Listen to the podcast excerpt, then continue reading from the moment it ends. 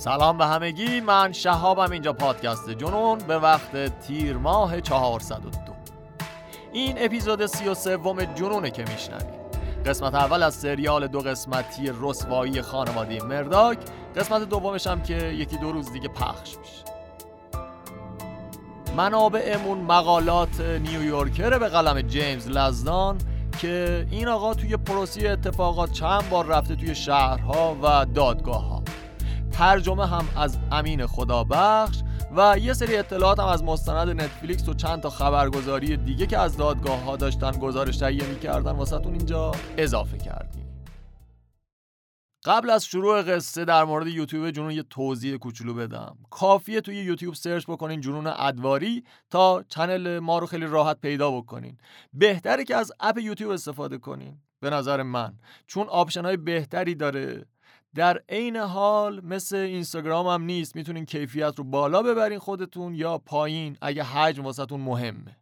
واسه subscribe کردن هم هیچ ابزار عجب غریبی نمی‌خواد. با جیمیلتون راحت وارد میشین sub می‌کنید و هر اپیزود جدیدی که بیاد notification ش رو دارید. این هم یه جور حمایت شماست از ما. پس دیگه در این حد واقعا وقت و انرژی رو بذارین. دمتون گرم. بریم سراغ قصه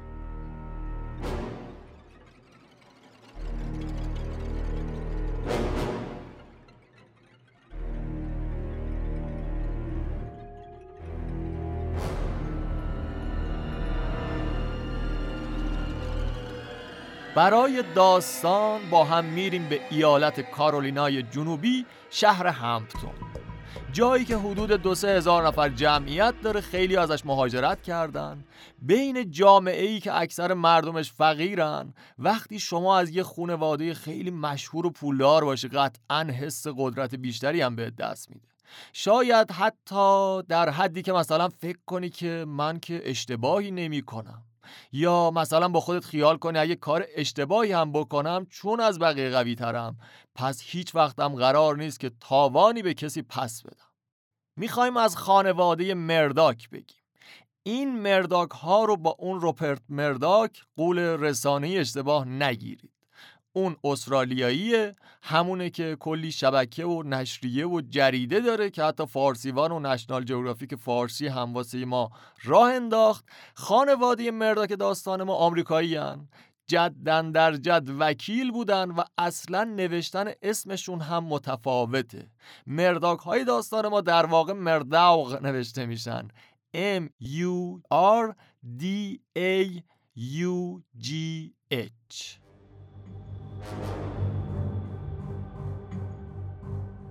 داستان از یک تماس تلفنی شروع میشه. اما اون از این تلفن های دم صبح مخصوصا وقتی منتظر هیچ خبری نیستی. دمدمای سحر 24 فوریه 2019 یعنی 5 اسفند 1397 خورشیدی خودمون تلفن خونه خونواده بیچ زنگ خورد. بیچ به معنی ساحل B E A C H. پشت تلفن به مادر خانواده گفتن تک دخترشون یعنی مالوری بیچ با دوستهاش توی رودخونه دچار سانحه شدن. و مالوری هنوز که هنوز پیدا نشده.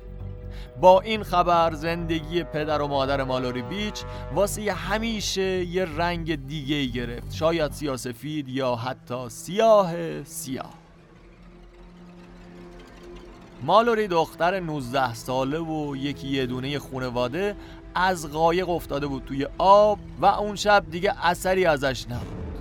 پدر و مادر مالوری میرن اداره پلیس بعد هم بیمارستان. توی بیمارستان چهار نفر دیگه که با دخترشون توی قایق بودن زخمی و ضرب خورده بستری روی تخت افتاده بودن. شیش نفر توی این قایق بودن. در واقع سه تا کاپل. سه تا پسر که با سه تا دوست دختراشون شب زندهداری و عشق و حال را انداخته بودن. این شش تا دختر و پسر از غروب روز قبل دور همدیگه کلی خوش گذرونده بودن. مشروب و آبجو زده بودن صدف گریل کرده بودن. بعد هم سوار قایق ماهیگیری خانواده مرداک شدن. قایقه یات نیست از این قایقای سوپر تفریحی نیست. یه قایق موتوری از این ماهیگیری ها که چند تا صندلی داره یه سایبون هم وسطش. املاک خانواده مرداک توی شهر همپتون انقدر بزرگ بودن که رودخونه از وسط ملکشون رد می‌شد. این شش تا جوون قصه ما میرن تو ملک با بزرگ رفیقشون. پل مرداک. اونجا لبی تر می‌کنن دومی به خمره می‌زنن صدف گیریل می‌کنن مزه خوریشون هم می‌کنن و بعد پل مرداک که پسر کوچیکه خونواده پرقدرت مرداک باشه میگه بریم با قایق یه چرخی بزنیم. با قایق توی مسیر رودخونه میرن میرن تا می‌رسن به یک اسکلهی توی شهری نزدیکشون. پارک می‌کنن میرن توی بندرگاه. اونجا باز هم کلی آبجو می‌خرن. فیلم دوربین های مدار بسته هستن که پل مرداک داره تلو تلو خورون با یه بکس آبجو و نوشیدنی از مغازه میاد بیرون. دختر پسرا دست دور کمر یکی پنجه توی موی اون یکی و خلاصه عشق و حال کنون توی بندر دارن واسه خودشون قدم زنون میپلکن.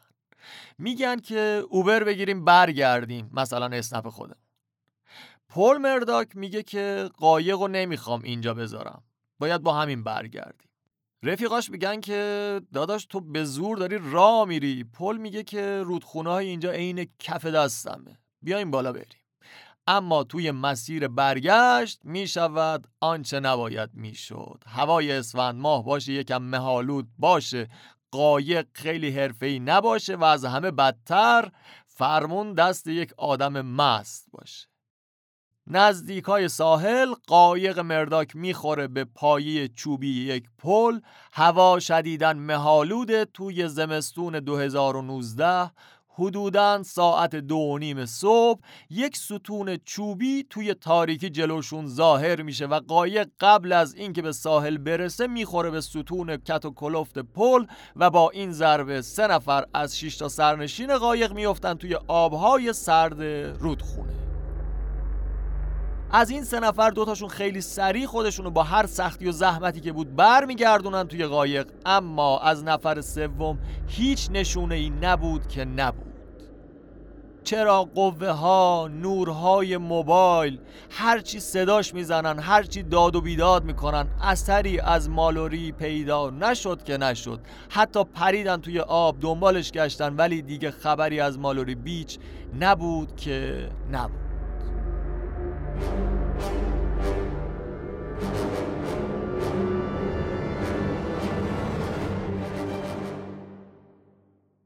خب گفتیم چهار تا جوون دیگه توی بیمارستان هستن. دوست پسر مالوری اما مونده بود کنار ساحل تا شاید بتونه خبری اثری چیزی از دوست دخترش پیدا بکنه. دوست پسر مالوری مستم هست فقط گریه می‌کنه و داد می‌زنه. پلیس ها و قواسا دارن دنبال دختر گم شده میگردن. خب بریم ببینیم جنون داستان ما از کجا شروع میشه. این قایق گفتیم که مال خونواده مرداک بود. همون خونواده قوی و پرنفوذ. که یکم ازشون گفتیم جلوترم مفصل واسهتون میگم.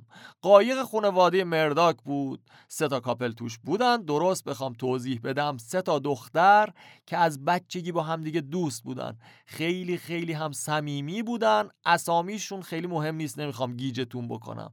ولی دخترها معروف بودن به سه ام. چون اسم هر ستاشون با ام شروع می‌شد. این سه تا دختر با سه تا پسر رابطه عاطفی داشتن. دوست دختر دوست پسر بودن. سه تا پسرها اینجوری میشن. پل پسر کوچیکه خونواده مرداک. پسر دوم رفیق صمیمی پل مرداک بود. اسمش بود کانر کوک و پسر عموی کانر هم همراهشون بود یعنی آنتونی کوک. آنتونی کوک همونه که دوست دخترش افتاده توی آب و از کنار ساحل تکون نخورده نیومده بیمارستان. ما فعلا با پل مرداک و رفیق بچگیش کانر کوک کار داریم. مالوری هم دختر گم شده توی رودخونه است. این سه نفر رو گوشه ذهنتون داشته باشید مهمترین سوال پلیسا الان اینه که کی سکان قایق دستش بوده. مخصوصا وقتی همچین تصادفی شده که یک نفر هم گم شده. البته که تو خون این بچه ها مخصوصا پلمرداک سه برابر حد مجاز الکل بود. تو همون بیمارستان دخترها میگن که یکی از دوتا پسر داشتن قایق رو میروندن یعنی پلمرداک یا کانر کوک. پل مرداک اتفاقا از بقیه دوستاشم بیشتر مست کرده بود. از این بدمستا هم بود که وقتی مشروب می‌خورد یه شخصیت دوم و تهاجمی داشت که می‌زد بیرون. دوستاش در حدی می‌دونستن پل بدمست و حیوونه که واسه این شخصیت گوه پل اومده بودن اسم گذاشته بودن. تو اسما گیج میشین اسم اون شخصیت خیالیه رو فعلا نمیگم یکی از سرنشینی های قایق میگه که همه فهمیده بودیم که اون روی شرور و بدمست پل مرداک بعد جوری حالش خرابه و قایق سواری باهاش توی اون حالت اشتباه محضه. اما یکی از بچه ها گفت قایق که مال خودشونه. خودش هم که باهامونه. وقتی میگه بریم یه دوری بزنیم بریم دیگه. بیشتر اون بعد از ظهر هم خود پل مرداک سکان قایق و دستش گرفته بود. اما بعضی وقتا هم پیش می اومد که یکی از پسرای دیگه مخصوصا کانر که با پل بزرگ شده بودن سکان رو دستش بگیره تا پلم با دوست دخترش بتونه صحبتی بکنه. یه ماچی یه موچی. خلاصه. الان پلیسا موندن که پل مرداک پشت سکان بود یا کانر کو. هر کدوم از این دوتا پسر 19 ساله که مسئول اتفاق باشه قطعا عواقب خیلی بدی در انتظارش. البته اول باید دعا بکنن که مالوری رو بتونن زنده از آب بکشن بیرون و جرمشون به قتل انسان تبدیل نشه. من به شخص آدم خیلی مادی نیستم وگرنه که تا الان چند تا اسپانسر گرفته بودیم. واسه هم مهم نبود کارشون چیه و مخاطبام خودشون باید حواسشون رو جمع بکنن. شاید باورتون نشه ولی برای من شماها خیلی خیلی ارزشتون از پول و اسپانسر و اینا بیشتره. اما پول لامصب حتی توی جرم و جنایت هم مهمه. انگار خیلی فرق می‌کنه. حتی توی جرم و جنایت هم فرق می‌کنه که پولداری پرنفوذ یا نه فقط یه آدم معمولی هستی یا حتی آدم ضعیف. اینجاست فرق اصلی پل مرداک و کانر کوک. اگر کانر مقصر باشه پسر یک کارگر ساده ساختمونیه که باعث مرگ یک دختر شده. یه قاتل مست که ارزه روندن قایق رفیق مایه دارشم نداشته. اما واسه پل مرداک کاملا قضیه فرق می‌کنه دیگه. مخصوصا توی کارولینای جنوبی توی شهر همتون که همه چیز انقدر دست خونواده مرداکه که بهش میگن مرداک کانتری. یعنی منطقه مرداک یا یه جورایی کشور مرداک.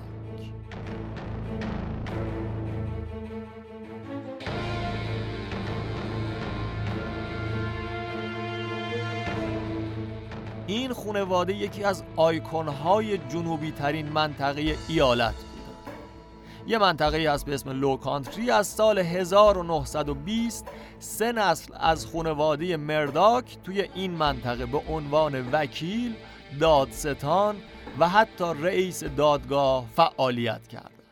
یعنی بابای پل وکیل بود بابا بزرگش هم وکیل و دادستان بود بابای بابا بزرگش هم وکیل بوده این خانواده پکیج ثروت، شهرت و البته قدرت رو با همدیگه داشتن جوری که با اکثر سناتورا و دادستانها و وکیلا رفیقای خیلی نزدیکی بودن.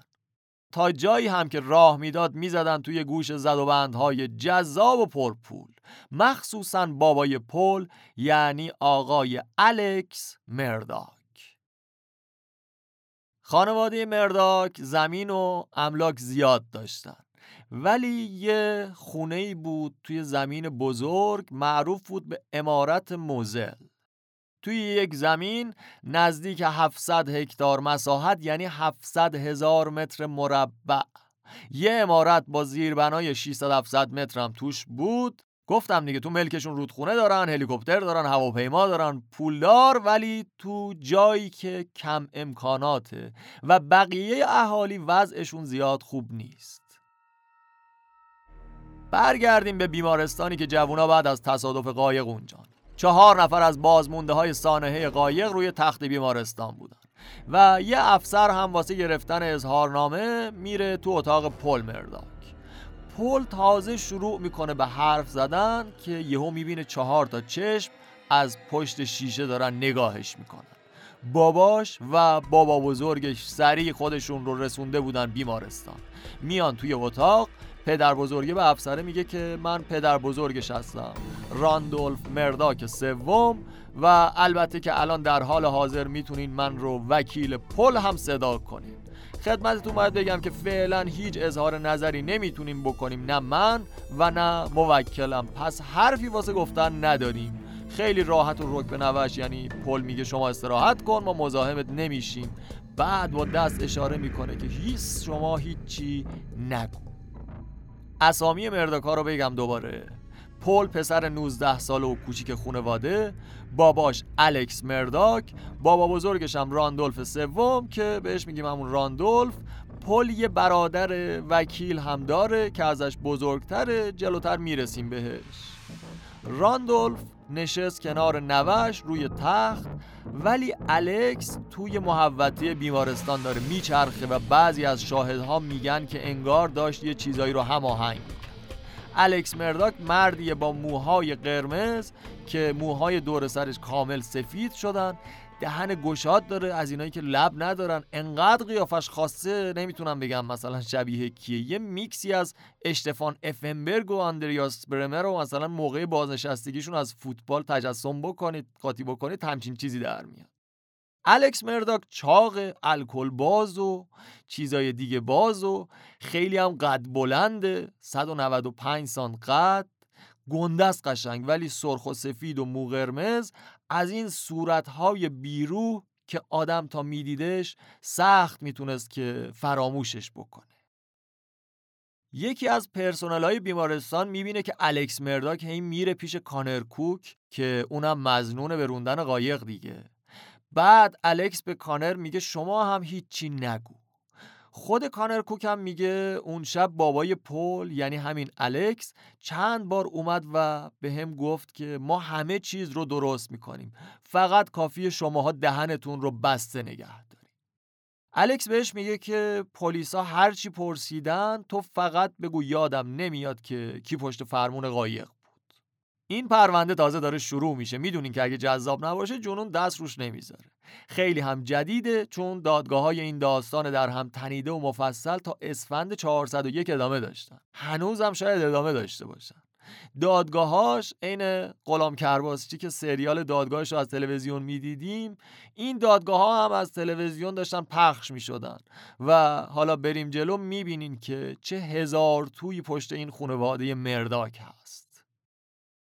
خلاصه تحقیقات پلیس که هی داره جدی تر میشه کانر کوک و خانوادش دیگه شک می‌کنن. هی با خودشون فکر می‌کنن نکنه این مرداکا دارن نقشه میچینن که همه تقصیرها رو بندازن گردن این پسر بنده خدا. بابای کانر میگه که الکس اومد خونمون بعد موبایلشو و اصلا کل جیباشو خالی کرد تو ماشین گفت بریم تو زیرزمین خونت می‌خوام باهات حرف بزنم. گفتم چیکار داری می‌کنی الکس؟ گفت موبایل و جیبامو خالی کردم که مطمئن بشی نمی‌خوام صدات رو ضبط بکنم. الکس به بابای میگه من می‌خوام بهتون کمک کنم. خود کانر بند خدا به باباش میگه من مطمئنم مطمئنم که لحظه تصادف سکان قایق دست پل بود. منم کنارش وایساده بودم ولی صد درصد اونی که داشت قایق رو هدایت می‌کرد من نبودم. پل مرداک بود. خونواده کانر کوک می‌بینن که این مرداک دیگه خیلی گیر دادن که هیچی نگین هیچی نگین. توی بیمارستان هم مرداک ها با اون افسر پلیس گرم گرفته بودن هی پچ پچ می‌کردن. افسر هم یه چیزایی مینوشت با یه لبخند رضایت مرموزی و مثلا انگار دستبوس هم جناب مرداک. کانر و خونوادش هم می‌دونن تمام مردهای قانون توی این منطقه. عروسک های خیم شب بازی مرداکا قاضیا دادستانا وکیلا فرماندار اصلا سناتورا. حالا این که دیگه یه افسر دون پایه است. اون پسر سوم توی قایق که دوست دخترش توی آب افتاده بود و اون دوتا دختر بازمونده. میان و شهادت میدن که به قطع یقین توی صحنه برخورد قایق پل مرداک بود که سکان قایق دستش بود. نیروهای اورژانس با قواس ها و تجهیزات پیشرفته زیر آب. از اون طرف پلیس و نشانی و حتی نیروی هوایی با هلیکوپتر.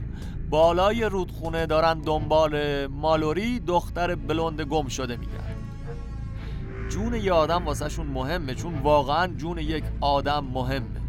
مقایسه نمی کنم که واسه چند ساعتم شده ذهنتون جایی باشه که جون آدما مهم خلاصه که هفت روز پدر و مادرش و خیلی از اهالی شهر می اومدن دور هم جمع می شدن و دعا می کردن که شاید مالوری جایی هنوز زنده مونده باشه. اما بعد از یک هفته جسد مالوری بیچ بیجان به سمت یکی از مرداب ها رسیده بود. با هلیکوپتر خودشون رو بهش رسوندن. به نظر می رسید توی همون ساعات اولیه جونش رو از دست داده. توی کیسه های نارنجی مخصوص حمل جنازه میذارنش و بعد از بستن زیپ روی صورت مالوری تازه اولین پرونده قتل داستان ما هم باز میشه.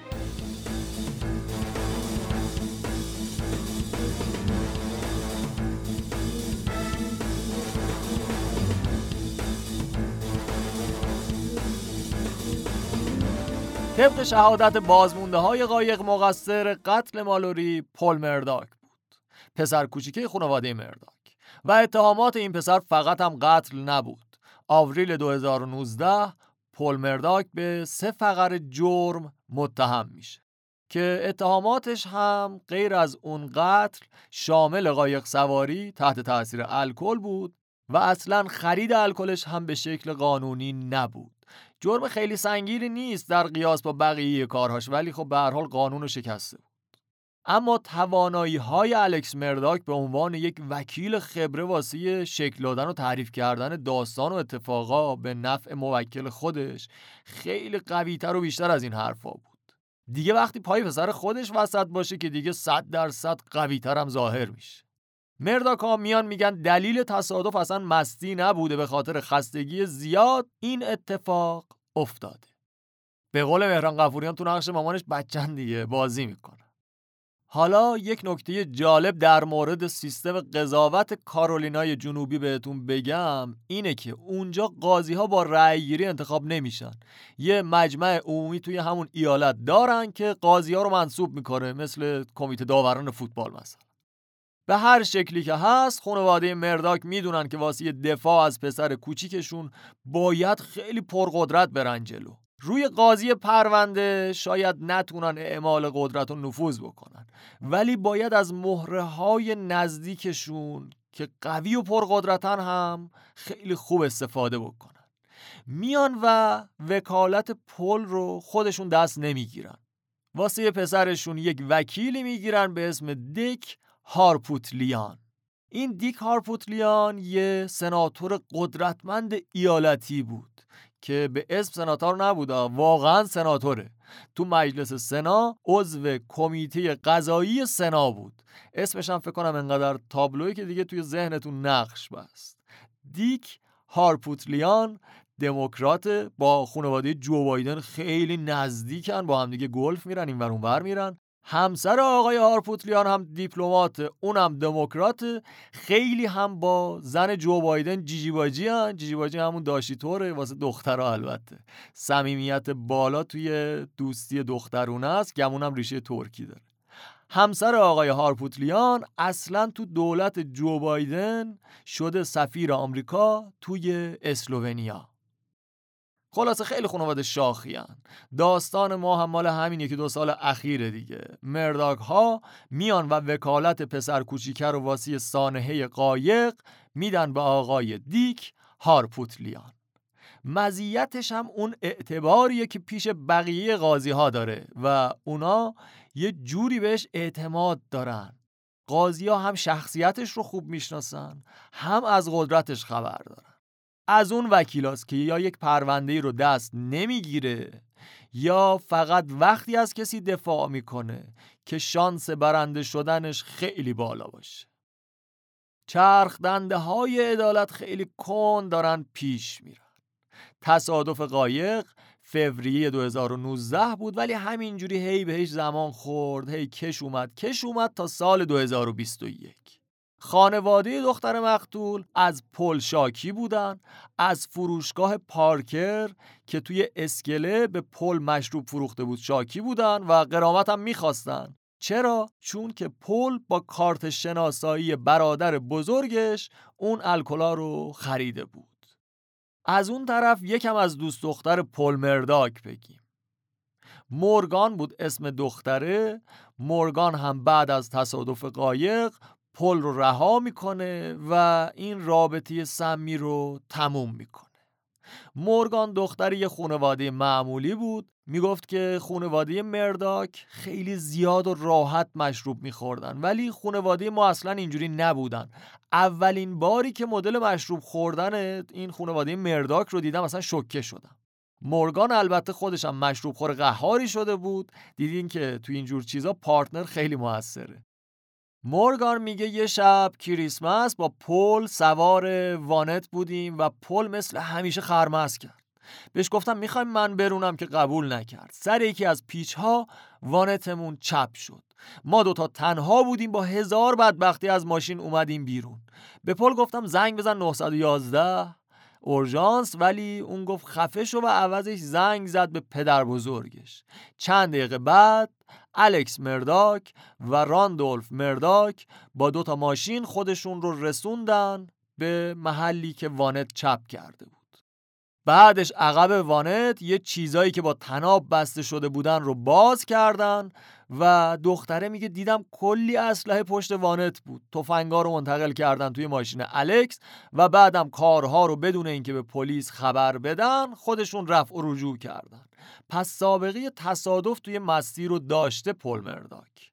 اما پرونده هم واسش تشکیل نشده. پل همین دوست دخترش رو یه بارم تو مستی کتک زده. حتی شب قایق هم اینا شیش نفری اول میرن ملک بابا بزرگ صدف کباب می‌کنن مست می‌کنن بعد با قایق میرن شهر و استیله و آبجو می‌خرن. قبل تصادف تو قایق که بودن پل به دوست دخترش هی تیکه مینداخته جلو بقیه هی تحقیرش می‌کرده که بابایی تو ارزه نداره و نمی‌تونه خرج خانوادهتون رو در بیاره. بابای دختر گویا کار ساده ای داشته محوت ساز بوده مامانش هم پرستار یا یه همچین شغلی. مورگان توی این جریانات به لحاظ روحی و عاطفی خیلی صدمه می‌بینه. این دختر هم توی تصادف دوست صمیمیشو از دست میده. هم با دوست پسرش یک رابطه عمیق و چند ساله رو کات می‌کنه و در کل شرایط خیلی خوبی نداره. بعد از گذشتن حدود دو سال بالاخره یه جلسه دادگاه واسه پل مرداک برگزار می‌کنن. نه دستبندی نه لباس زندانی نه استرسی. وکیلش هم که دیکارپوتلیان اما جلسات بعدی محاکمه دیگه در کار نبود. شب هفت جوان سال 2021 این پرونده اولین پیچ و تاب وحشیانه خودش رو تجربه می‌کنه. اتفاقی که این پرونده رو تبدیل می‌کنه به یکی از معروف ترین داستانهای واقعی سالهای اخیر. هفتم جوان 2021 جسد بیجان پل مرداک و مادرش مگی بیرون خونشون توی اون ملک 7000 هکتاریشون پیدا شد. خود الکس مرداک اولین نفری بود که با جنازه خونوادش مواجه شده بود. حدود ساعت ده شب الکس با 911 تماس می‌گیره با حال بد و صدایی که از ترس و غم و خشم میلرزه. پشت تلفن به پلیس میگه من تا دیر وقت بیرون بودم وقتی برگشتم دیدمشون که توی حیات افتادن. هرچی نزدیکتر شدم مطمئنتر شدم که زنم مگی و پسرم پل رو به قتل رسون پل از فاصله نزدیک دو بار با شاتگان به سر شلیک شده بود و مگی هم چند بار با یک مسلسل رایفل اتوماتیک از فاصله دور تیر خورده بود. تمام شواهد و قرائن اینجوری که به نظر می‌رسه بوی انتقام میده. انگاری این قتلها به خاطر انتقام و عدالت و مرگ مالوری بیچ اتفاق افتاده بودن. اما کی بابا مامان مالوری دوست پسرش دوست پسر مالوری و پسر اموش کانر کوک که ممکن بود اونو مقصر قتل دختره اعلام بکنن. پلیس سراغ تک تک این آدم ها می تمام سرنشین های قایق که البته دو نفرشون تا الان کشته شد تمام خانواده های مرتبط با این جوونا.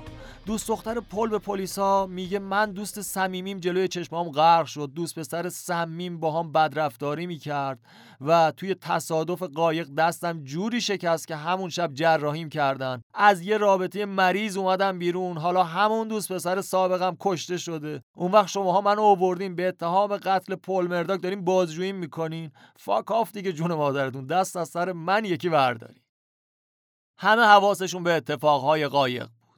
که یک رسانه محلی به اسم FIT حالا بهش میگیم فیت نیوز یه سناریوی عجیب و متفاوت رو میاد مطرح می‌کنه. فیت نیوز میاد میگه که الکس مرداک اون مردی بوده که قرار بود به قتل برسه نه زن و پسرش. اما این سناریو هم خیلی زود رد میشه. مردم اومدن گفتن این خیلی توهین آمیزه و حرفهای این نشریه بیپایه و اساسه. توی شبکه های اجتماعی پریدن به این نشریه که شما دارین نمک روی زخم یک پدر و همسر داغ دیده میپاشین. پس این سناریو رد میشه. پلیس ها دنبال سر نخ بودن که یهو سه ماه بعد از قتل پل و مادرش یک اتفاق عجیب دیگه افتاد. پیچ دوم توی این پرونده. الکس دوباره زنگ می‌زنه به 911 و میگه من ماشینم پنچر شده بود. تو جاده لاستیک پنچر ماشینمو داشتم. عوض می‌کردم که یک غریبه با تفنگ به سمت من شلیک کرد. سر الکس مرداک هم یه خطی از گلوله برداشته بود ولی گلوله ای بهش نخورده بود. با مطرح شدن خبر این سوء قصد دیگه انگار یه داستانی پشت این اتفاقا هست. یه نفر که می‌خواد از مرداک انتقام بگیره اول زن و بچهش و حالا نوبت خود الکس. با این ماجرای سوء قصد و شلیک حین پنچری از نظر کاراگاه ها یه نفری هست که حسابی از دست خونواده مرداک کفریه و می‌خواد یکی یکی بکشدشون. ولی یک رهگذر دیگه ای همون روز زنگ می‌زنه به پلیس و میگه این اتفاقی که الکس مرداک واسهتون تعریف کرد همش خالی بندیه.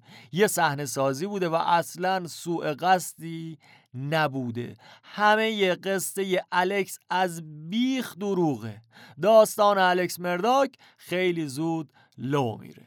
فرداش قصه ساختگی الکس مرداک شد مسخره خاص و عام.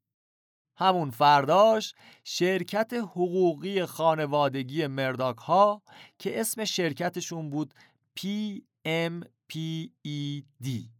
بیانیه میدن و فاش می‌کنن که الکس مرداک دقیقا یک روز قبل از حادثه به خاطر سوء استفاده های متعدد مالی از شرکت اخراج شد. هارپوتلیان که بعد از قتل پولومگی حالا شده بود وکیل خانوادگی مرداک ها مخصوصا خود الکس میاد یه مصاحبه ای می‌کنه و میگه که موکلش الکس به مواد افیونی اعتیاد داره و بخش زیادی از پولهایی که از شرکت دزدیده رو صرف خریدن و مصرف مواد می‌کرده. الان هم خودش رو توی یک مرکز بازپروری بستری کرده و از کرده هاش پشیمونه. کارهایی که کرده یعنی سوء قصد ساختگیش و البته کش رفتن پول از شرکت حقوقیشون برای خریدن مواد مخدر. هارپوتریان میگه اتفاقی هم که کنار جاده واسه الکس افتاد به خاطر غم و اندوهی بود که از دست دادن پسر و زنش بهش وارد کرده بود. و این باعث شده بود که همین ایده مسخره به ذهنش برسه. یکی از فامیل های دورشون به اسم ادی رو خبر می‌کنه که بیاد و توی نقشه کمکش کنه. ادی یه جورایی پادوی الکس مرداک بود یه جورایی خدنگش بود. واسه کارهای خورده کاری کمکش می‌کرد.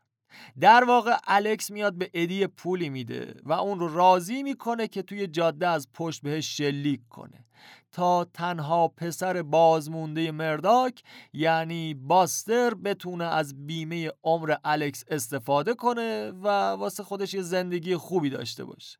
ولی به هر حال ادی نتونسته بود کار رو تموم بکنه و گند زده بود به همه نقشه ها خب داریم به جاهای باحالش می‌رسیم. یه موزیک رفع خستگی کوتاه. بریم و برگرد.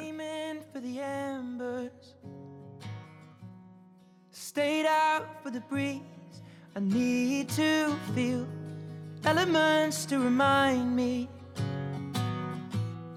there's beauty when it's bleak. Stuck out long before lights down. Why do I breathe? Oh, I know the more that I love, the less that I feel.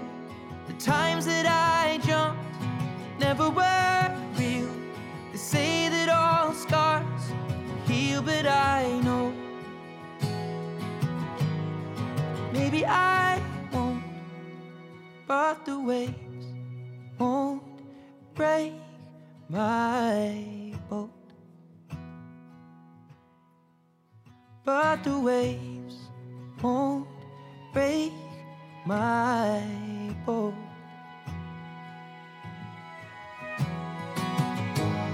Stones on the boardwalk. The wind rushes through the trees. I keep my eyes peeled. The memories always fall short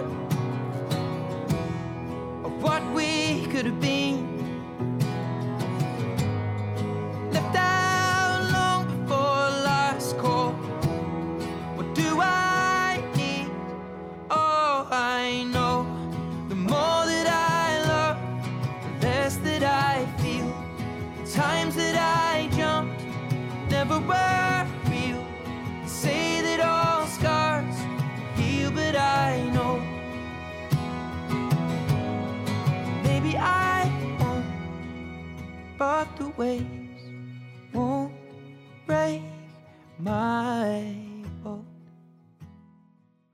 خب اینجای داستان بودیم که الکس مرداک و همون فامیل دورشون یعنی ادی که نقشه سوء قصد و کشیده بودن رفتن زیر بازجویی پلیس. چون اینجوری که الکس مرداک می‌گفت قصد داشته زندگیش رو تموم بکنه ولی نه با خودکشی می‌خواستن یه قتلی باشه که از قبلش به پسر بزرگش یعنی باستر یه پول درست درمونی برسه. حدود ده میلیون دلار می‌شد مثلا. پلیس دوتای اینها رو می‌گیره یعنی الکس و ادی خیلی سریع متهم میشن به تلاش برای کلاهبرداری از بیمه اما خیلی زود خانواده مرداک و وکیلشون یعنی دیک هارپوتلیان رفتن توی گارد دفاعی. دو هفته بعد از اتفاقات سوء قصد الکس مرداک بدون اینکه اثری از این حادثه روی سرش باشه توی جلسه دادرسی حاضر میشه. وقتی خبرنگارا از وکیلش یعنی آقای هارپوتلیان در مورد سوال می‌پرسن خیلی کوتاه جواب میده که الکس دلیلی واسه جعل کردن قتل خودش نداشته. این پرونده اصلا کلا باید بسته بشه. از اون طرف ادی که تیر زده بود کلا منکر همه چی میشه. در حدی که حتی شلیک به الکس هم گردن نمی‌گیره.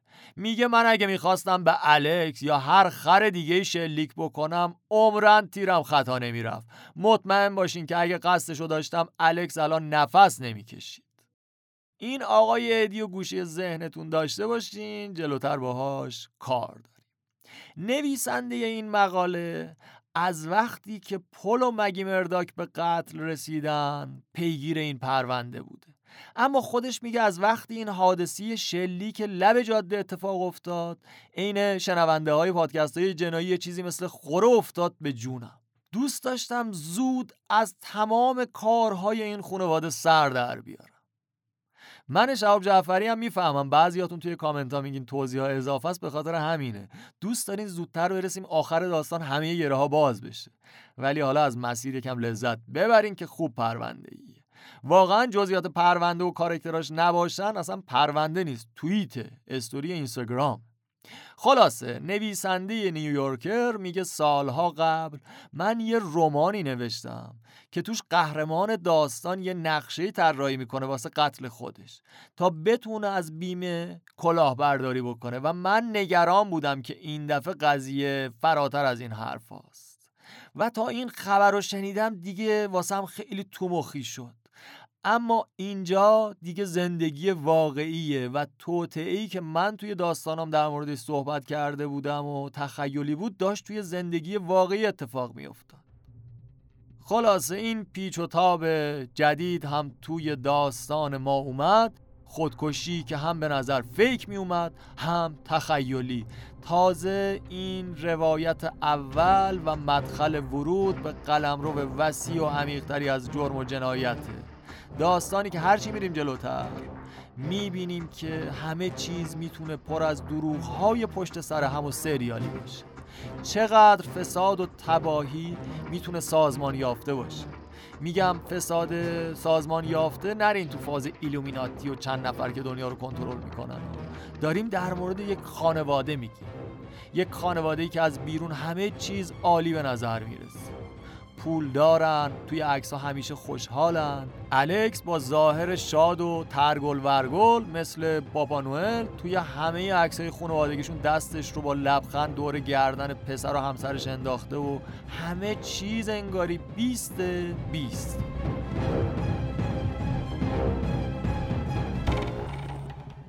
یه خلاصه مختصر بگم که سردرگم نشین. 6 تا جوون مست توی قایق پارتی کردن. دچار سانحه میشن و یکی از دخترها به اسم مالوری بیچ جونش رو از دست میده. مالک قایق خانواده مرداک بودن که چهار نسل وکیل بودن پولدار و با ارتباطات سوپر قوی پسر کوچیکه خانواده مرداک یعنی پل متهم شد که مست پشت سکان قایق بوده و عامل اصلی مرگ این دختر یعنی مالوری بیچ. اما چند هفته بعد از جلسه اول دادگاهش توی حیات خونه الکس مرداک زنش و همین پسرش پل با شلیک کشته شدن.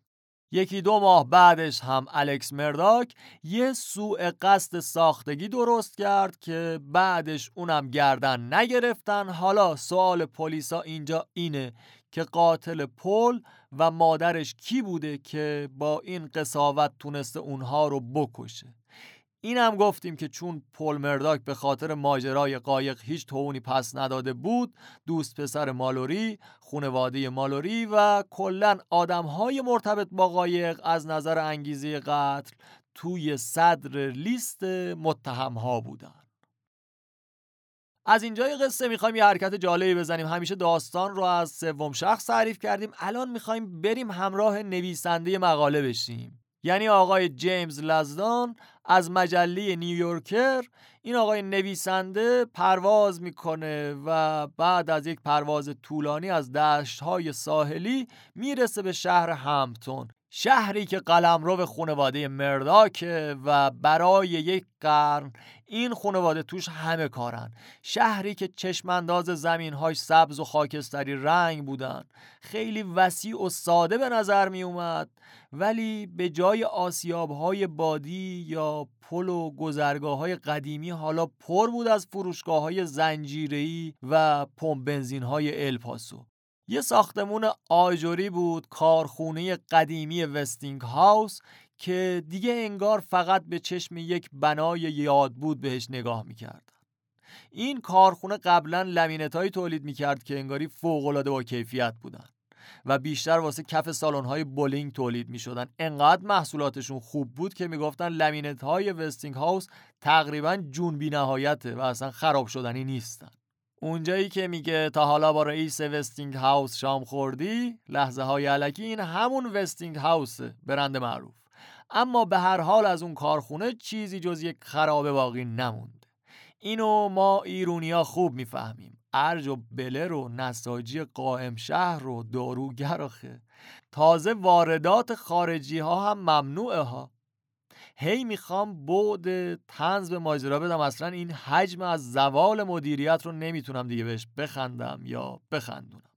صنعتمون که به فنا رفت جوونامونو چرا می‌کشیم با کل فساد و تباهی خانواده مرداک اما مرداک ها جلوی بعضی خانواده هایی که خودتون خیلی بهتر از من می‌شناسین فرشته های قشنگی با بال های سفید. جدی میگم این. بگذریم. نویسنده داره واسمون از شهر قلمرو مرداک ها میگه. داره اونجا رو به تصویر می‌کشه. میره سمت دفتر کار مرداک. اونجا یه ساختمون بزرگ آجوریه بعد میره دادگاه شهر. چون الکس مرداک قراره واسه اون ماجرای سوء قصد و کلاهبرداری بیمه محاکمه بشه دیگه. یکی از نگهبانهای دادگاه نویسنده رو می‌بره و اتاقی که توش جلسات محاکمه اونجا برگزار می‌شدن رو بهش نشون میده. رو در و دیوار دادگاه پر از تصاویر اجداد بزرگ خانواده مرداک که انگار این ارواح از توی قابها دارن به اعضای هیئت منصفه خیره نگاه می‌کنن. نویسنده از نگهبانه می‌پرسه که نظرت در مورد الکس مرداک چیه؟ نگهبانه میگه یه مرد واقعی یه آدم خیلی خوب اما چیز بیشتری نمیگه. یکی دیگه از کارمندهای شهر که همون دور اطراف بود به نویسنده میگه بعضی از مردم شهر انقدر از الکس مرداک میترسن که حتی جرأت نمی‌کنن بلند بلند در موردش حرف بزنن. ماجرای دادگاه سوء قصد و کلاهبرداری بیمه خیلی اهمیتی نداره. وقتی تا اینجا سه نفر کشته شدن که البته قاتل زن و پسر الکس مرداک هنوز پیدا نشدن. تا اون روز وکلای الکس مرداک قبول کرده بودن که کاراگاه های پلیس حق دارن و می‌تونن موکلشون رو یکی از مزنونهای احتمالی در نظر بگیرن. یعنی می‌تونستن بگن که مزنون هست برای به قتل رسوندن همسر و پسرش اما هیچ کسی نمی‌تونست انگیزه پیدا بکنه که یه مرد چرا باید همچین کار وحشتناکی بکنه. توی شهر همتون یواش یواش زمزمه ها جرأت کردند که از قلب ها و مغز ها بیان روی لب ها و بعد هم صداشون رو برسونن به گوش بقیه. حالا بعضی از مردم می‌گفتن که مگی همسر الکس چند هفته قبل از اینکه کشته بشه دنبال یک وکیل طلاق میگشت. اینجا آقای هارپوتلیان وکیل الکس میگه این که همسر آدم بره با یه وکیل واسه طلاق مشورت بکنه چیز عجیبی نیست. توی زندگی خیلی ها پیش میاد. راستم میگه.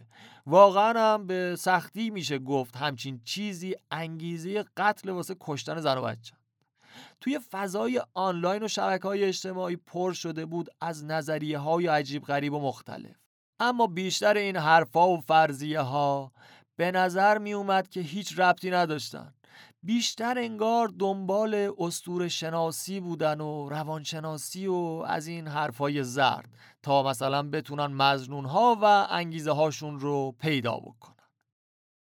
یکی از نظریه ها این بود که پل با مادرش دعوا می‌کنه و توی جریان این دعوا مادرش رو می‌کشه. بعد الکس سر می‌رسه عصبانی میشه و الکس هم پسرش پل رو می‌کشه. وکلای پرونده هم هیچ جوابی واسه این شایعات نداشتن. خود الکس هم اتهامات رو رد می‌کرد. در واقع الکس مرداک اصلا خودش رو خاکی نمی‌کرد. کلا وارد بحث ها و حرفایی که توی روزنامه ها و اینترنت می‌زدن نمی‌شد و از سکوت به عنوان بهترین سلاح یا درستتر بگم به عنوان بهترین دفاع استفاده می‌کرد.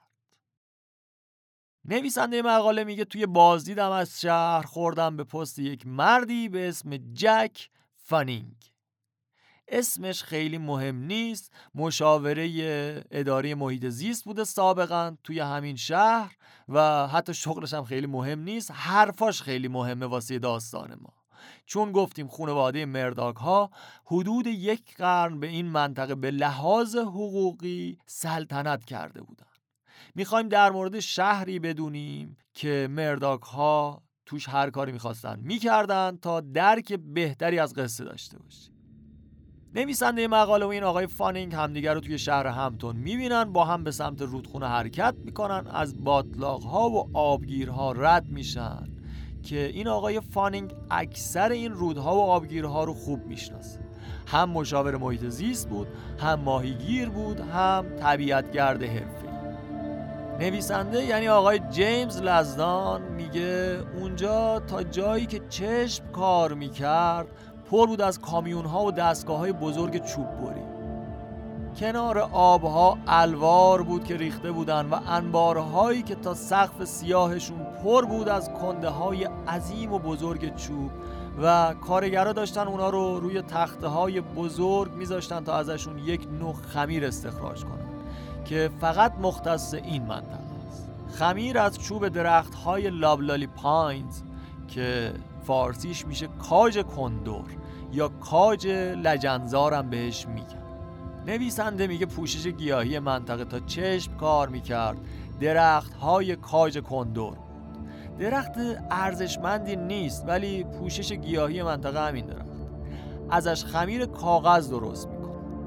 آقای فانینگ میگه خیال نکنی اینجا این شکلی بوده ها. این منطقه خیلی حاصل خیز بود و شروع می‌کنه به تعریف کردن یک تاریخ شفاهی و شفاف از منطقه.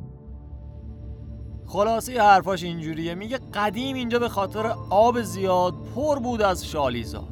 اما مزارع برنج وابسته بودن به برده های سیاه یا کارگرای آسیایی که میومدن اینجا کار می‌کردن.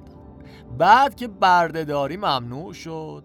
برنج کاری جا شد داد به مزارع پنبه و ذرت و سویا. آقای فانینگ میگه این محصولات خیلی خوراک بالایی از خاک می‌کشن و باعث شده بودن که خاک به شدت تحلیل بره و زمین ها رو انقدر غیر علمی توش کشاورزی کردن که واسه محصولات بیشتر هی می‌دیدن باید کود شیمیایی بزنن تا خاک رو غنی بکنن. همین کار کشاورزها و زمیندارا در نهایت یه جوری خاک زمین های کشاورزی رو ضعیف کرد که فقط یک درخت توش عمل می اومد مزارع جاشون رو دادن به کاجهای کندور درخت های تنومند و سر به فلک کشیده ای که منتظر بودن تا اره برقی تیغش رو به تنشون فشار بده بعد روی زمین ولو بشن منطقه خیلی فقیر شده بود و با از بین رفتن کشاورزی و البته رکود اقتصادی خود آمریکا هی فقیر و فقیرتر هم شدن. قانونگذارای محلی اومدن فکراشونو گذاشتن رو همدیگه گفتن واسه جذب سرمایه و کشوندن صنایع مختلف باید یه فعالیتی بکنیم. اما باز به مشکل میخوردن. در نهایت مجبور می‌شدن فقط با کارخونه هایی کار بکنن که به شدت با محیط زیست ناسازگار بودن و هی آلودگی پشت آلودگی بود که توی منطقه تولید می‌شد. توی این منطقه کارخونه های دفع زباله های پزشکی، لاستیک سازی و کلا صنایعی که واسه محیط زیست بد بودن به تجارت چوب و کاغذ و خمیر اضافه شده بودن. توی این شرایط بد اقتصادی اما یک سنف جدید شغلی توی این منطقه یهو شکوفا میشه. شغل گرفتن قرامت یا مثلا جایزه بگیری خودمونی ترش بخوام بکنم دیه بگیری. اونم وکلایی که خیلی تخصصی از کسایی که حین کار آسیب می‌دیدن دفاع می‌کردن. مخصوصا یه شرکت حقوقی بود به اسم PMPED که تخصصش روی دفاع از کارگرهایی بود که توی کارخونجات صنعتی آسیب دیده بودن. اسم شرکت واسهتون آشناست؟ شرکت حقوقی خانواده مرداک دیگه. عاشق این پرسه زدن ها و برگشتن اون سر جاهای اولم توی جنوب. این شرکت حقوقی استاد قرامت گرفتن بود. شرکت مرداک ها رو داریم میگیم. این ناکسا می اومدن از یه ماده قانونی غیر ایالتی استفاده می‌کردن که توی این ماده قانونی به اونهایی که توی کارخونه ها آسیب دیده بودن اجازه می‌داد تا وقتی شرکت ها توی منطقه هستن می‌تونستن توی هر شهر دیگه که بخوان شکایتشون رو ببرن دادگاه اونجا و مطرح بکنن. یعنی مثلا توی کارولینای جنوبی دست طرف می‌رفت زیر پرس می‌تونست بره ایالت های دیگه از اون کارخونه توی کارولینا شکایت بکنه. چون قانونهای ایالت ها با همدیگه فرق داشتن این باعث می شد که بتونه یه برگ برنده ای باشه. مثلا دیه کارولینا X دلار بود یهو یه ایالت دیگه پنج برابر کارولینا باید پول می‌دادن. البته که توی سال 2005 دیگه اومدن این قانون رو لغو کردن. اما تا قبل از سال 2005 شهر همتون و دفتر حقوقی خانواده مرداک تبدیل شده بود به یه امامزاده واسه شاکی های خصوصی که می اومدن دخیل می بستن از شرکت ها پول می گرفتن و هیئت منصفه ها هم دیگه عادت کرده بودن که احکام چند میلیون دلاری صادر بکنن. علیه شرکت های تجاری و کارخونجات صنعتی. توی یک مقاله از نشریه فوربس توی سال 2002 در مورد یک پرونده میگه یک قصور پزشکی که افتاد دست شرکت PMPED الکس مرداک و شریکاش تونسته بودن واسه این قصور پزشکی حکم 14 میلیون دلار قرامت بگیرن به نفع موکلشون این حکم تقریبا 13 برابر احکامی بود که توی اون زمان واسه پرونده های مشابهی صادر می‌شد. 13 برابر قرامت های معمولی خیلی زیاده ها. تخصص شرکت مرداک پس همچین چیزی بود. می اومد روی پرونده آدم ها کار می‌کرد تا از شرکت ها و کارخونه ها بتونه باج و قرامت و دیه بگیره. یواش یواش شرکت های بزرگ دیگه داشتن از این منطقه فراری می شدن مثلا والمارت واسه افتتاح یک فروشگاه بزرگ توی این منطقه داشت نقشه می کشید وقتی با یه وکیل محلی مشورت کردن از ترس همین شکایت های گاه و بیگاه بیخیال افتتاح فروشگاهشون شدن. بعضی از شرکت هایی هم که به خاطر نیازشون به راه آهنی که از همتون میگذشت مجبور بودن اونجا باشن دیگه یاد گرفته بودن چی کار باید بکنن. قبل اینکه پرونده برسه به دادگاه می اومدن با خانواده مرداک مذاکره می‌کردن. یه رقمی رو با هم دیگه میبستن توافق می‌کردن که ازشون شکایت نکنن. چون صاحب های صنایع خیلی خوب می‌دونستن هیئت منصفه احتمال داره رأی شدیدتری علیهشون بده. پس بهتر قبل دادگاه روی یه مبلغی توافق بکنن و با هم دیگه کنار بیان.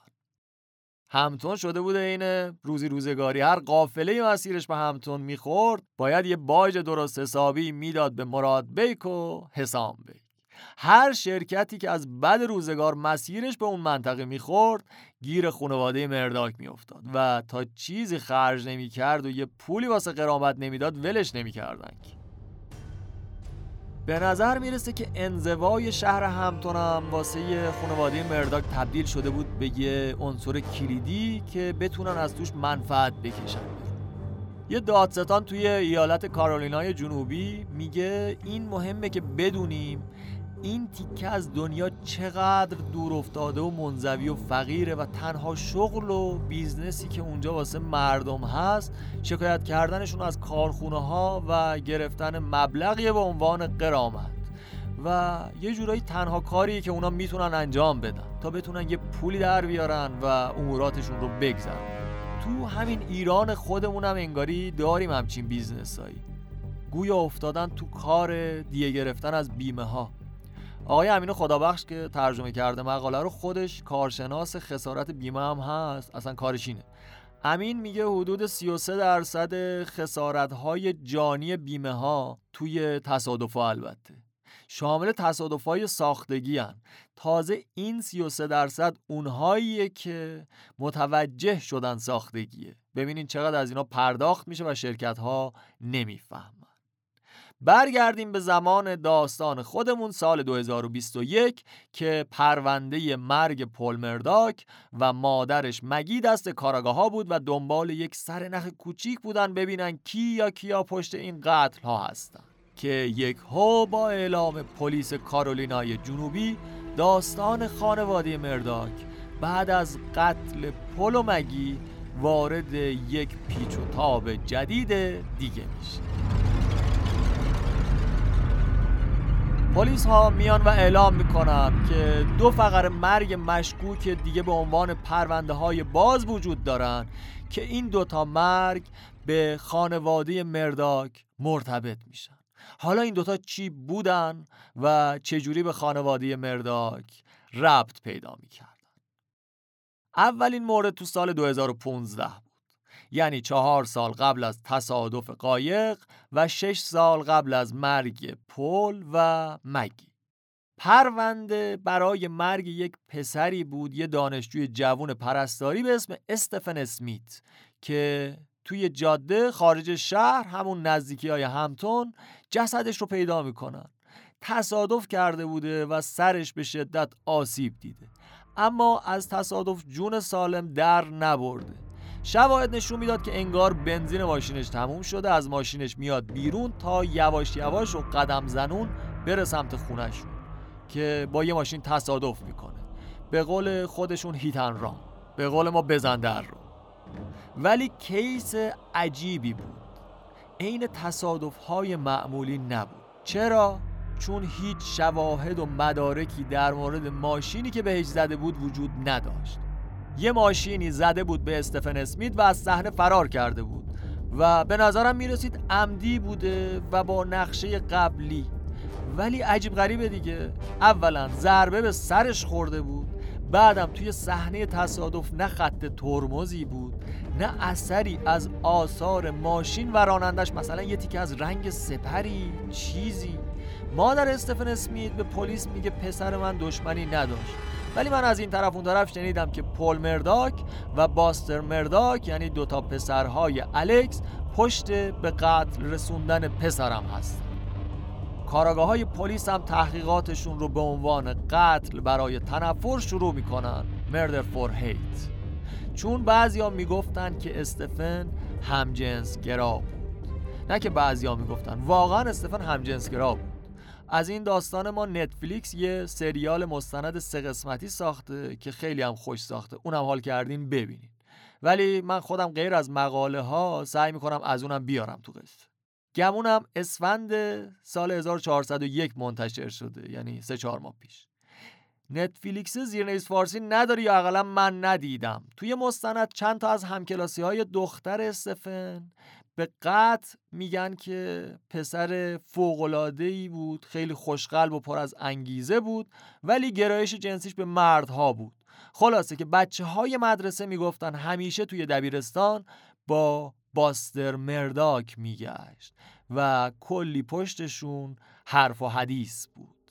البته که باستر باستر که می‌دونیم کیه پسر بزرگ الکس. هیچ اظهار نظری در مورد این حرفا نکرده و اصلا قبل از اینکه مامورها تحقیقات جدیتری رو شروع بکنن آسیب شناس پرونده اعلام می‌کنه که این مرگ استفن اسمیت به خاطر تصادف با یه وسیله نقلیه موتوری بوده.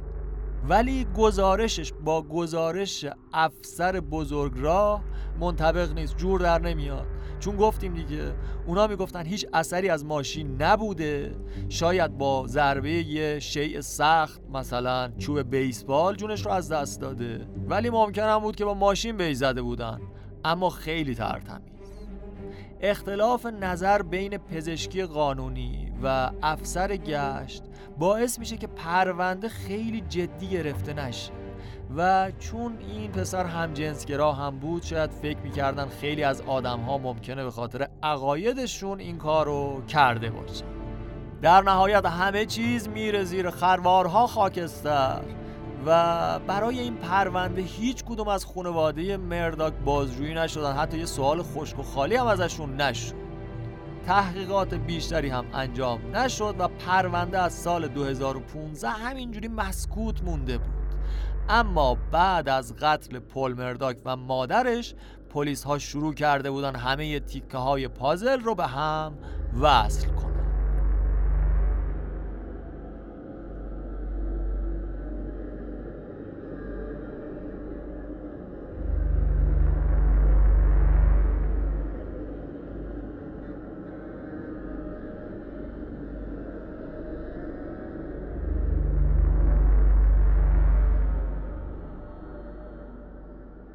دومین حادثه ای که توش مرگ یه انسان دیگه وجود داشت مربوط می‌شد به خانم گلوریا ساترفیلد.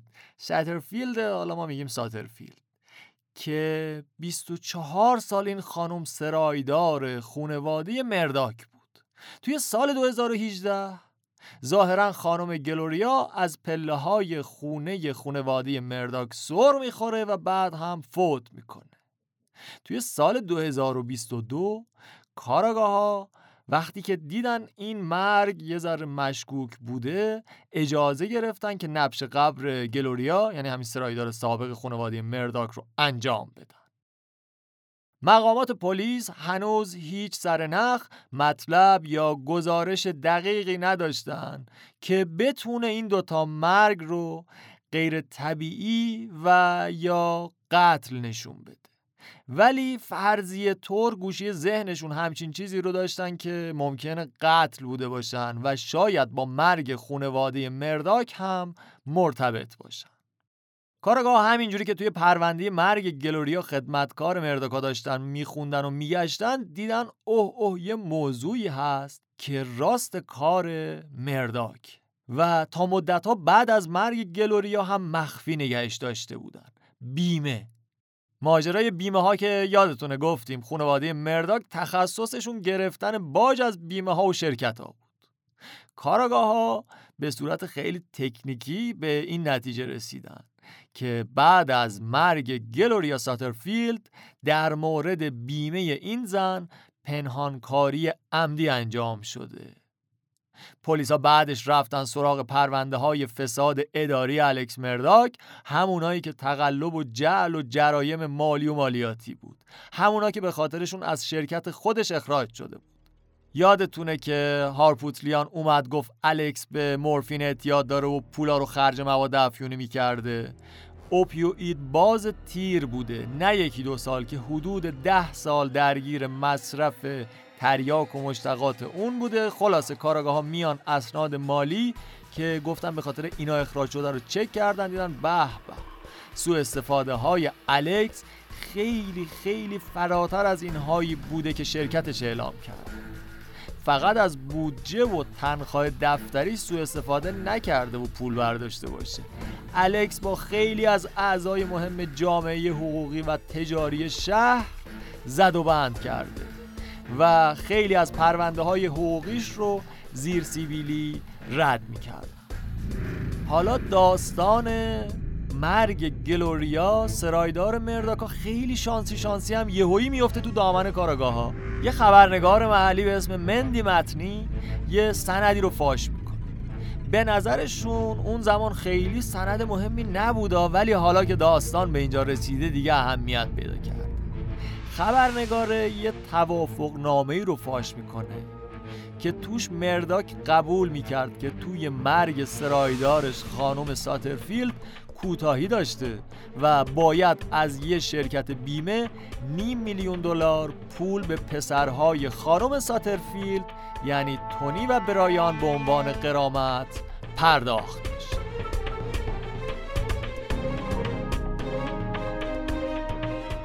خونه و کارگرهای خونه بیمه شده بودن. خلاصه خبرنگاره این سند رو پیدا می‌کنه چاپش می‌کنه که الکس مرداک برای پسرهای سرایدارش 500 هزار دلار قرامت گرفت.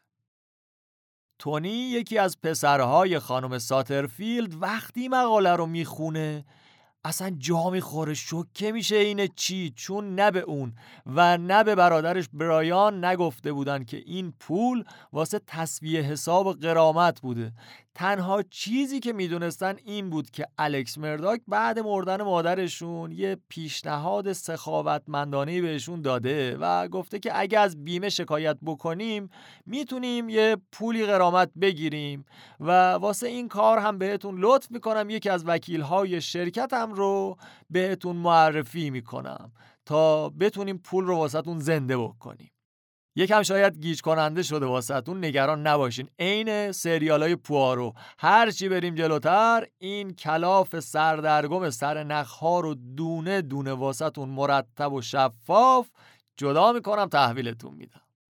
پس قرامت برای مرگ خانم گلوریا ساترفیلد گرفته شده بود. به پسرهاش هم یه پولی داده بود الکسا ولی نه بهشون گفته بود پول برای قرامته و نه کل مبلغی که گرفته بود رو بهشون داده بود. کلا الکس مرداک با این سیستم زیاد کار می‌کرد. می اومد واسه موکلی که قرامت می‌خواست یه وکیل از شرکت حقوقی خودش رو انتخاب می‌کرد. بعد وکیل کار رو می‌برد جلو اما موقع تصویه حساب با بیمه الکس مرداک میومد از قدرت و نفوذ و ارتباطش با بانک ها و مخصوصا رئیس بانک ها استفاده می‌کرد. یه حساب سوری درست می‌کردن. پولا میومدن توی اون حساب ها بعدم الکس مرداک میموند و مدیرهای بانک که چجوری این پولها رو از حساب در بیارن و خرجش بکنن. اسم این پرونده دنیایی از فساد و رسوایی پشت خانواده مرداکه. توی این جور کارهای حقوقی و دور زدنها عجیب جونوری بوده این الکس مرداک. خلاصه و مختصر بخوام بگم الکس مرداک یه وکیلی معرفی می‌کنه یعنی یه وکیلی می‌گیره برای پسرهای خانم ساترفیلد. خود الکس وکیل شرکتش و اون رئیس بانک یعنی بانکداره بالاخره میرن جلو و پول قرامت رو می‌گیرن. اجرت ها و کارمزدها که کم میشه در نهایت 403500 دلار میره تو جیب الکس مرداک ولی به اسم خودش هم نبوده سندسازی می‌کردن و حساب سوری درست می‌کردن توی بانک. برادران ساترفیلد بچه های همون خانم سرایدار وقتی که می‌بینن آقای الکس مرداک کلی پول گرفته به اینا پول زیادی نداده وکیل می‌گیرن پا می‌ذارن روی خرخره پلیسا و مالیاتچیا که تهوتو این پرونده رو در بیارید ببینیم الکس مرداک چیکار داشته می‌کرده. می‌بینن به به آقای الکس مرداک کارگر خونه خودش رو با یه شرکت دیگه هم بیمه کرده بوده. از این شرکت دومی 3 میلیون و 800 هزار دلار پول بابت مرگ سرایدارش گرفت. نویسنده میگه الکس انقدر نقشش و واسی برادرها خوب بازی کرده که اگه بهشون می‌گفته یه قرامت 25 هزار دلاری دیگه واسهتون از بیمه گرفتیم اونا فکر می‌کردن که ماهو گذاشته رو دوش شیره سنگ و دوشیده واسهشون. در صورتی که اون تک تک سنت هایی که از بیمه ها گرفته بود رو ازشون دزدیده بود و زده بود تو جیب خودش. یه سه میلیون و 800 هزار تا یه 400 هزار تا نزدیک چهار میلیون و دیویست هزار دلار. فقط از مردن سرایدارش زده بود به جیب. این تازه فساد و ماجراهای مالی الکس مرداک. پسر الکس یعنی پل و همسر الکس یعنی مگی هم به قتل رسیدن. همکلاسی پسرش انگاری به قتل رسیده و حالا هم سرایدار خونش در حالی مرده که 4 5 میلیون دلار سهم آقای الکس مرداک شده حدستون به نظرم درسته ولی سند و مدرکه که توی دادگاه حرف اول و آخر رو می‌زنه. منم یه استراحت بکنم تا اپیزود دوم شروع بکنیم که یکی دو روز دیگه میاد. دمتون گرم که با ما همراهین. توی شبکه های اجتماعیمون باشین پررنگم باشین. اون محتواهای اینستاگرام خیلی واسهشون وقت و انرژی گذاشته میشه ها. یوتیوب هم که دیگه می‌دونین جنون ادواری که لینکش توی توضیحات هست. از داخل کست باکس و اینستا بازش نکنیم به نظرم. قشنگ توی یوتیوب سرچ بکنین جنون ادواری سابسکرایب بکنین به قول یوتیوبر را زنگوله هم بزنین و به همون نظرتون هم بگین. پس تا انتشار قسمت دوم و آخر داستان مرداک ها مواظب خودتون باشین دم همگیتون گرم.